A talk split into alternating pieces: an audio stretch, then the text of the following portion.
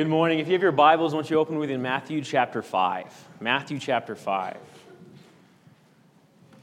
want to go ahead and take this time to welcome our visitors. Uh, we thoroughly enjoy having you here worship with us this, this morning, and uh, we know if we've really enjoyed it, we hope that you have too. And if you have any questions, don't hesitate to ask any one of us. We'd love to answer them or just help you understand more about us and what we do. Little quick house note uh, the high school Devo that normally is held on the first night of the month is still happening this month. It's going to be at the Hudgens house, I believe, at 5 uh, this afternoon. So, high schoolers, if you didn't know, now you know, but your parents probably knew already. Uh, I will go ahead and say that it feels good to have this hour. Uh, it does feel like I'm, it's the first step of a graduation program. And part of me is kind of fearful and hopefully not that when I come back from my trip, I hope my office is not turned into a storage space because I can, I can see the end of the road of this internship and it is a uh, bittersweet moment. Bailey and I have loved these past two years, and I won't dwell on this too much because it'll make me really sad, but we have cherished our time. And we're going to continue to cherish every single moment we have with you all for, our, for the rest of the time that we have. Matthew chapter 5 is where I want to pick up, and we're going to begin in verse 43. You have heard that it was said, You shall love your neighbor and hate your enemy. But I say to you, love your enemies and pray for those who persecute you, so that you may be sons of your Father who is in heaven. For he makes his sun rise on the evil and on the good, and he sends rain on the just and on the unjust. For if you love those who love you, what reward do you have? Do not even the tax collectors do the same? And if you greet only your brothers, what more are you doing than others? Do not even the Gentiles do the same? You, therefore, must be perfect, as your heavenly Father is perfect. Have you ever had those moments in your life or, or met those people that have just been really rude? That you've talked to them and you've had situations where they just put you down and treat you unfairly, and you always leave those conversations or situations with a, a really bad taste in your mouth? Or have you ever really looked on Facebook or any type of social media and seen an argument play out in the comments where there's just so much hate and vitriol that you can wonder how these people even started talking about something in the first place? Or if not any of those, have you ever just wanted to lash out at someone who's treated you poorly? Those moments where someone said something to you and it's, it's kind of set you on edge and you just want to get back. You want to say something that hurts them as much as they've hurt you. Today's society is, is kind of all about these actions, these, these look out for yourself and retaliate how you feel best moments. And in a world such as this, where, where all we can do is turn around and see people arguing with each other or, or spewing hate at one another and being rude to each other, we have to ask ourselves a question What is a Christian supposed to do in a world like this? What is a Christian supposed to do in moments like these where we're treated rudely, or unfairly? Are we supposed to respond like everyone else? Are we supposed to act out because, well, we feel hurt and sad? What do we do? In Matthew chapter 5, we are given an answer. Jesus is a wonderful teacher, and what he does here, after speaking on retaliation in just the verses beforehand, he talks to his disciples about how they're supposed to handle difficult situations, rude people, hard times. And he teaches his disciples that it's going to be tough, but there is an expectation that God has. And so this morning, what I want to do is focus on that teaching. You see, Jesus teaches his disciples to love the unlovables. And when I say unlovables, I mean something very simplistic. There are those people in this world that, you know, they just seem like we just can't love them. Like they hurt us so much that it's hard to wrap our mind around, well, how am I ever going to show love to someone who just doesn't deserve it, who seems, who feels unlovable? Jesus is teaching us all about this in this passage, and he, he does so wonderfully. But we have to learn how to love these unlovables by what Jesus teaches us, because that's what he expects of us. That's what his Father expects of us. And Jesus clearly views this as this important teaching, otherwise, he wouldn't have mentioned it. And so when we ask ourselves this question, how do we love the unlovables, or what does it mean to love the unlovables? Jesus gives us a very simple answer. Look with me in verse 48, please. Verse 48 You therefore must be perfect, as your heavenly Father is perfect. Jesus tells us that if we want to love the unlovables, then we need to be perfect. Now, I, I know when I put that up there and when I say that, it sounds so daunting. Because there are some times when I look in the Bible and I, I wonder if you all have had this feeling where you read something and you just wonder, how on earth am I going to do that? When we read statements like this, to be perfect like my Father in heaven is perfect, it's, it's one of those statements for me. How on earth am I going to be perfect? I'm flawed, I'm messed up. Perfection means to be flawless, it means without mistake or blemish. And when we hear perfection, there's an immense amount of pressure put upon it. Because if you make one mistake, then it messes it all up. And so sometimes when we see these ideas in the Bible about perfection, when Jesus talks about this, it's easy to just, I can't do that. I got, I got to give up now. I'm, gonna, I'm just going to throw in the towel now because I can't be perfect. But one of the things I love about Jesus, and I love about the way he teaches, is he's not sitting here telling his disciples, be perfect, and doesn't elaborate on it. He doesn't just expect something and expect them to meet them without teaching them. Because throughout this passage, he gives them the ways they can be perfect, the ways that he expects them to meet that perfection. He tells them two simple things they need to go beyond the world's expectations and they need to act like children of God. That's how you can be perfect with your love towards those who just seem like they can't be loved. Yes, Jesus is asking for perfection. Yes, it seems daunting. Yes, it seems difficult, but it's not impossible. In fact, when we dig through these ideas of what he's teaching us, we're going to see that it is very possible and, and almost sim- seemingly easy and simplistic. In verse 43, we read, You have heard that it was said, You shall love your neighbor and hate your enemy.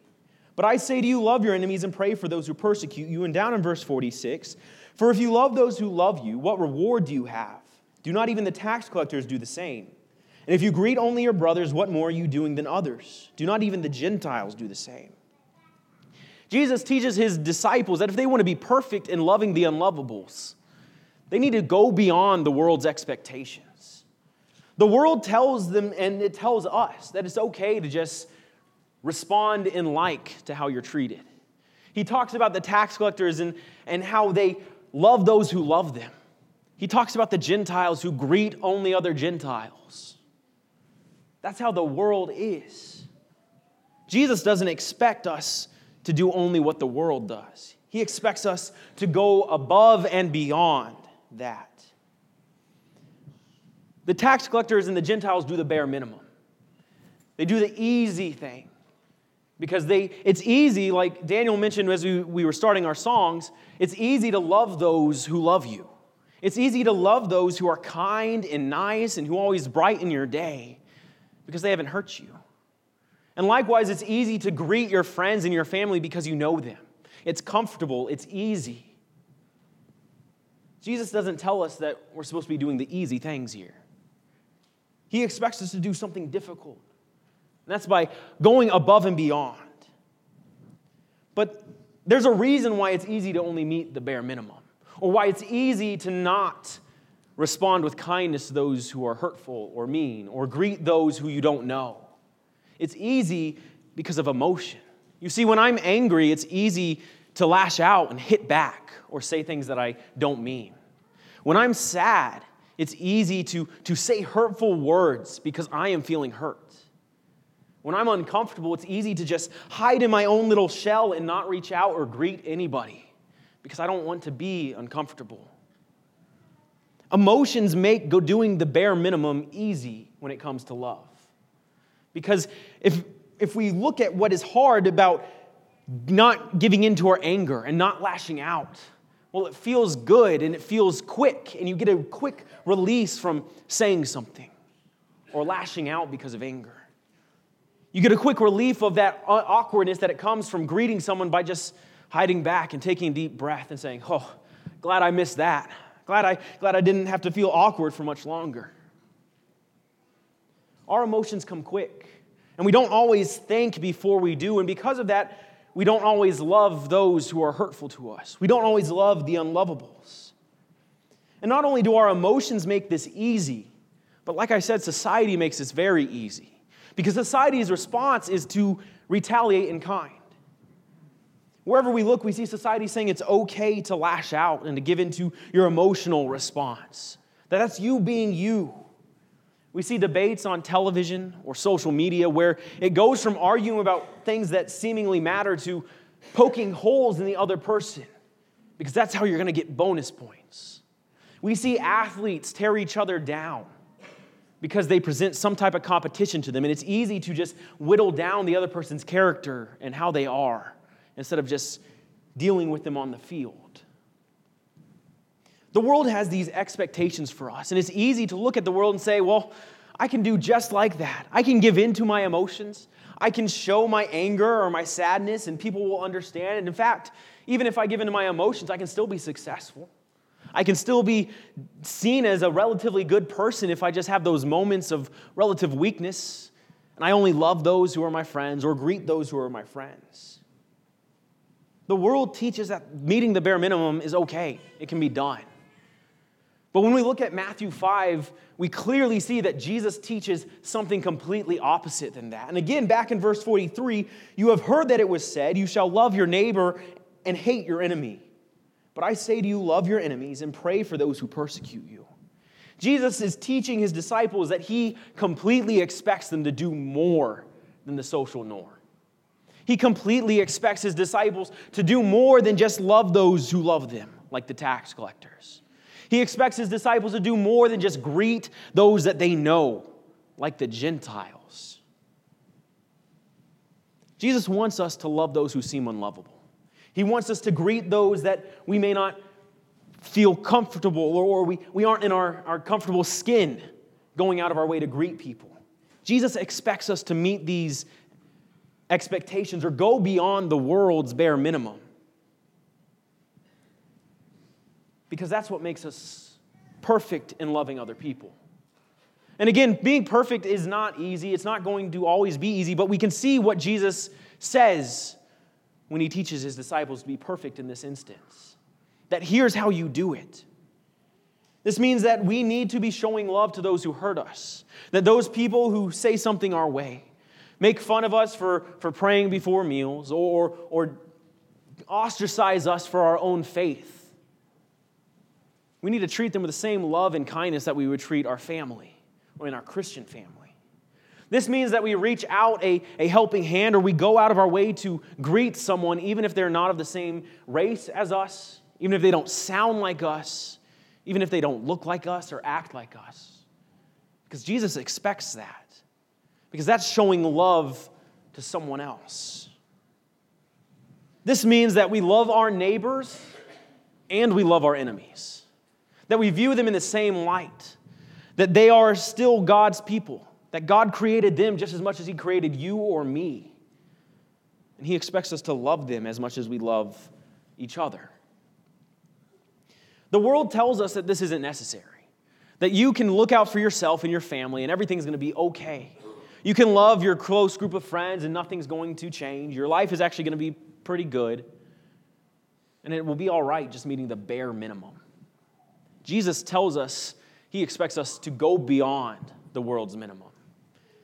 That if we want to be perfect, if we want to love those who seem unlovable, we are going to go out of our way to show that love.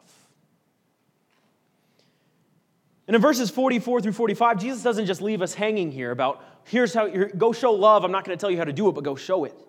In fact, Jesus tells us this is how you're going to show love. Verse 44 But I say to you, love your enemies and pray for those who persecute you, so that, may, that you may be sons of your Father who is in heaven. For he makes his sun rise on the evil and on the good, and he sends rain on the just and on the unjust. Jesus tell us, tells us that if we want to be perfect in this showing of love, that we need to act like children of God. And again, one of the things I love about Jesus and his teaching is that he doesn't just leave that hanging, he doesn't just cut off there.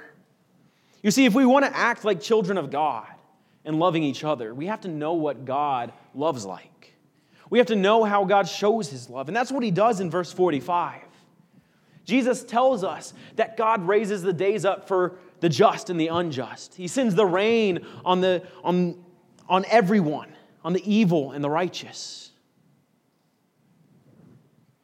God's love is not just shown to his people, He's not just showering love and nourishment on one corner of the world or one group of people, he's showering it on everyone. Jesus reminds his disciples of God, that God does raise these days for these people, for all people. I can only imagine, you know, how it must have looked like or, or what the disciples might think on after Jesus dies. Because God sends his son to die for the sins of the world so that we have that opportunity at salvation. And he doesn't just stop right there. He doesn't, after his son dies, he, he doesn't just cut off time. Another day comes, and then another. You see, God continually shows his love to, to fulfill those promises he made and then to offer that opportunity to all people. He showers rain on all corners of the world, he raises the days on all people. And when we look at this, when we understand that that's how God shows love, then we have to understand that's how we need to be showing love. God's example of love pours out from the scripture. We can look at all the different stories of how he treated his people, the Israelites, and how he treated those who weren't in his people. But if we need to be per- or if we want to be perfect, if we want to know how God loves, and if we want to act like children of God, then we need to be studying in the scriptures to understand more about God. We need to be reading those stories and those examples of God's love and his character so that we can know how to respond in times where it's hard or difficult. This may mean before any hard situations, we, we dwell on God's thoughts in scriptures. We read those times where he, he dealt with those people who were cursing his children, who were putting his son upon the cross. We dwell on how God handled those situations. This may mean we pray and ask God for strength in our situations of difficulty. When we are going into those times where we're going to have to deal with a unlovable person, because if we want to let, or if we want to be like God's children, we have to let His example drive us in our actions. We have to know what He wants or how He would act in order to act that way. Jesus tells His disciples to act like God's children in loving those who seem unlovable. He tells them that this is what He expects of them, and then He tells them how to do it in verse 45 or verse, verse 44. Love your enemies and pray for those who persecute you. Showing love to someone goes back to our first point about going beyond the world's expectations. Showing love to someone means that we care for them, we treat them with kindness, and reach out to them even if they wouldn't do the same for us. It means we go above and beyond what, what the world might do to do what Christ might, would do. But it can be very difficult in today's society because the definition of love in today's society is very fluid. It changes from one person to the next. In today's society, love means toleration and being completely okay with something everybody does. Love means that we can't talk or disagree about sin, that God loves all people, and that He's okay with me because He loves me. And anytime a Christian might point out something or, or talk about what the Bible says about sin, well, that's not showing God's love.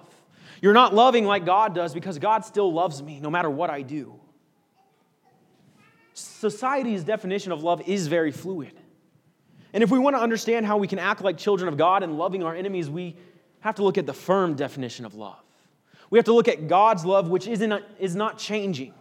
It's not going to differ from one opinion to the next or one situation to the next. God's love is a caring love. He cares for his people, but it is also a, a just love, a firm love. He corrects his children because he wants them to be his children, to stay his children. And when I think of this idea, I think of parents. Parents who love their kids and want them to grow up to be good people. And so they correct them by, by telling them not to do something that's wrong and punishing them for doing something that's wrong so that they won't do it again or so that they will grow out of bad habits to be better, better people. God's love is, is that kind of love, but on a far grander scale.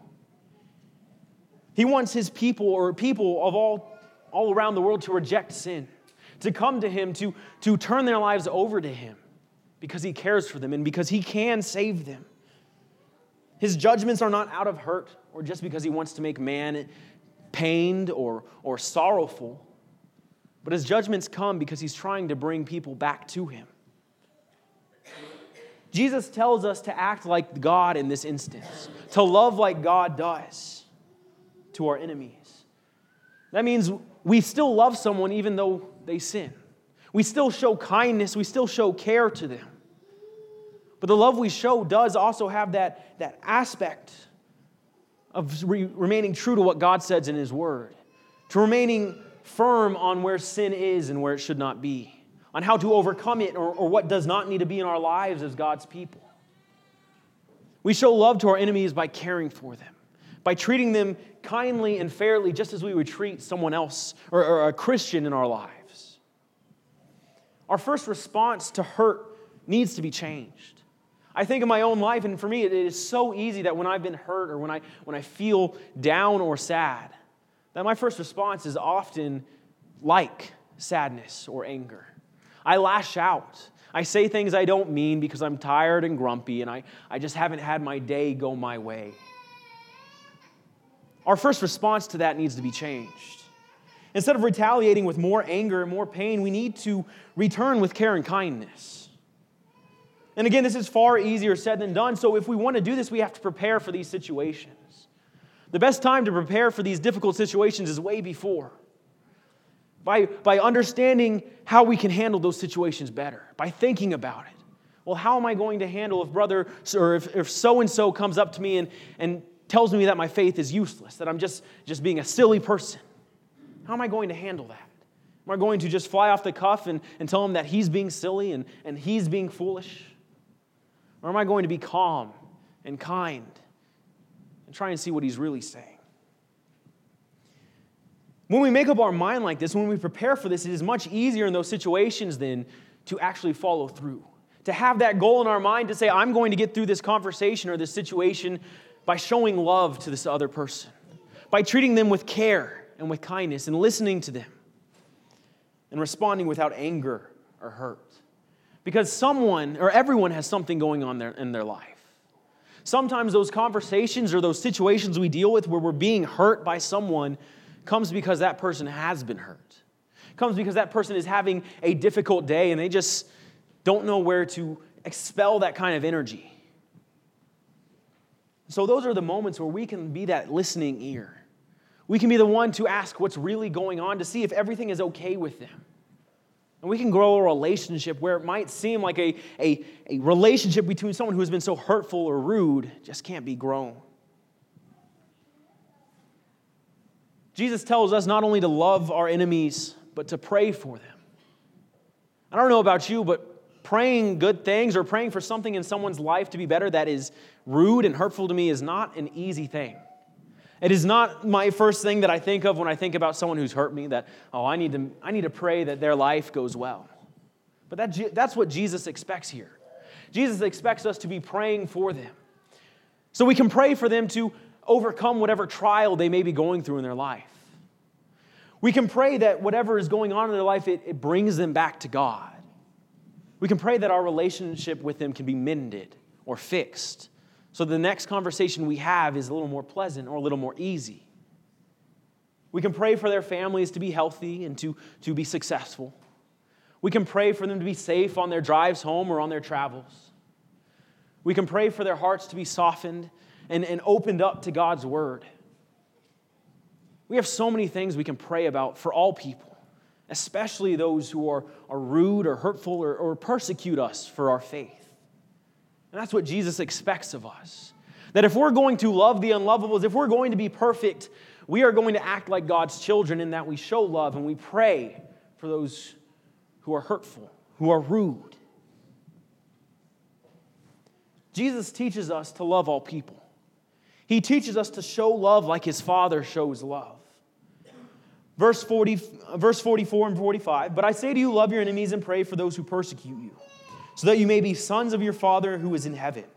For he makes his sun rise on the evil and on the good, and sends rain on the just and on the unjust. For if you love those who love you, what reward do you have? Do not even the tax collectors do the same?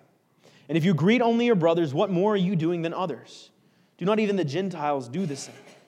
You therefore must be perfect, as your heavenly Father is perfect. Jesus expects perfection in loving people, but he shows us how to do that. He tells us that we have to go above and beyond what the world might do. He tells us to act like sons of God, children's of, children of God, because then we do have a reward. This idea of perfection does seem daunting. It does seem difficult. But it helps when we see Jesus clearly explain what that looks like. Loving all people, even our enemies, separates us from the world. It makes us different, it makes us more like God. And that may help to bring people to God. It may help people see God through us and, and wonder why we respond the way we do when things just don't seem to be going right. Loving the unlovables is not always going to be easy. It's not always going to be the, the first thing that is on our mind when we encounter situations like that. But it's worth it to become more like Christ. It's worth it to be more like God, to learn how to love like, love like God, to have our first response be prayer and love for those who hurt us. Will you pray with me about that? Heavenly Father, we are so thankful for the love of God. We're so thankful that you have showered your love upon us and you have cared for us.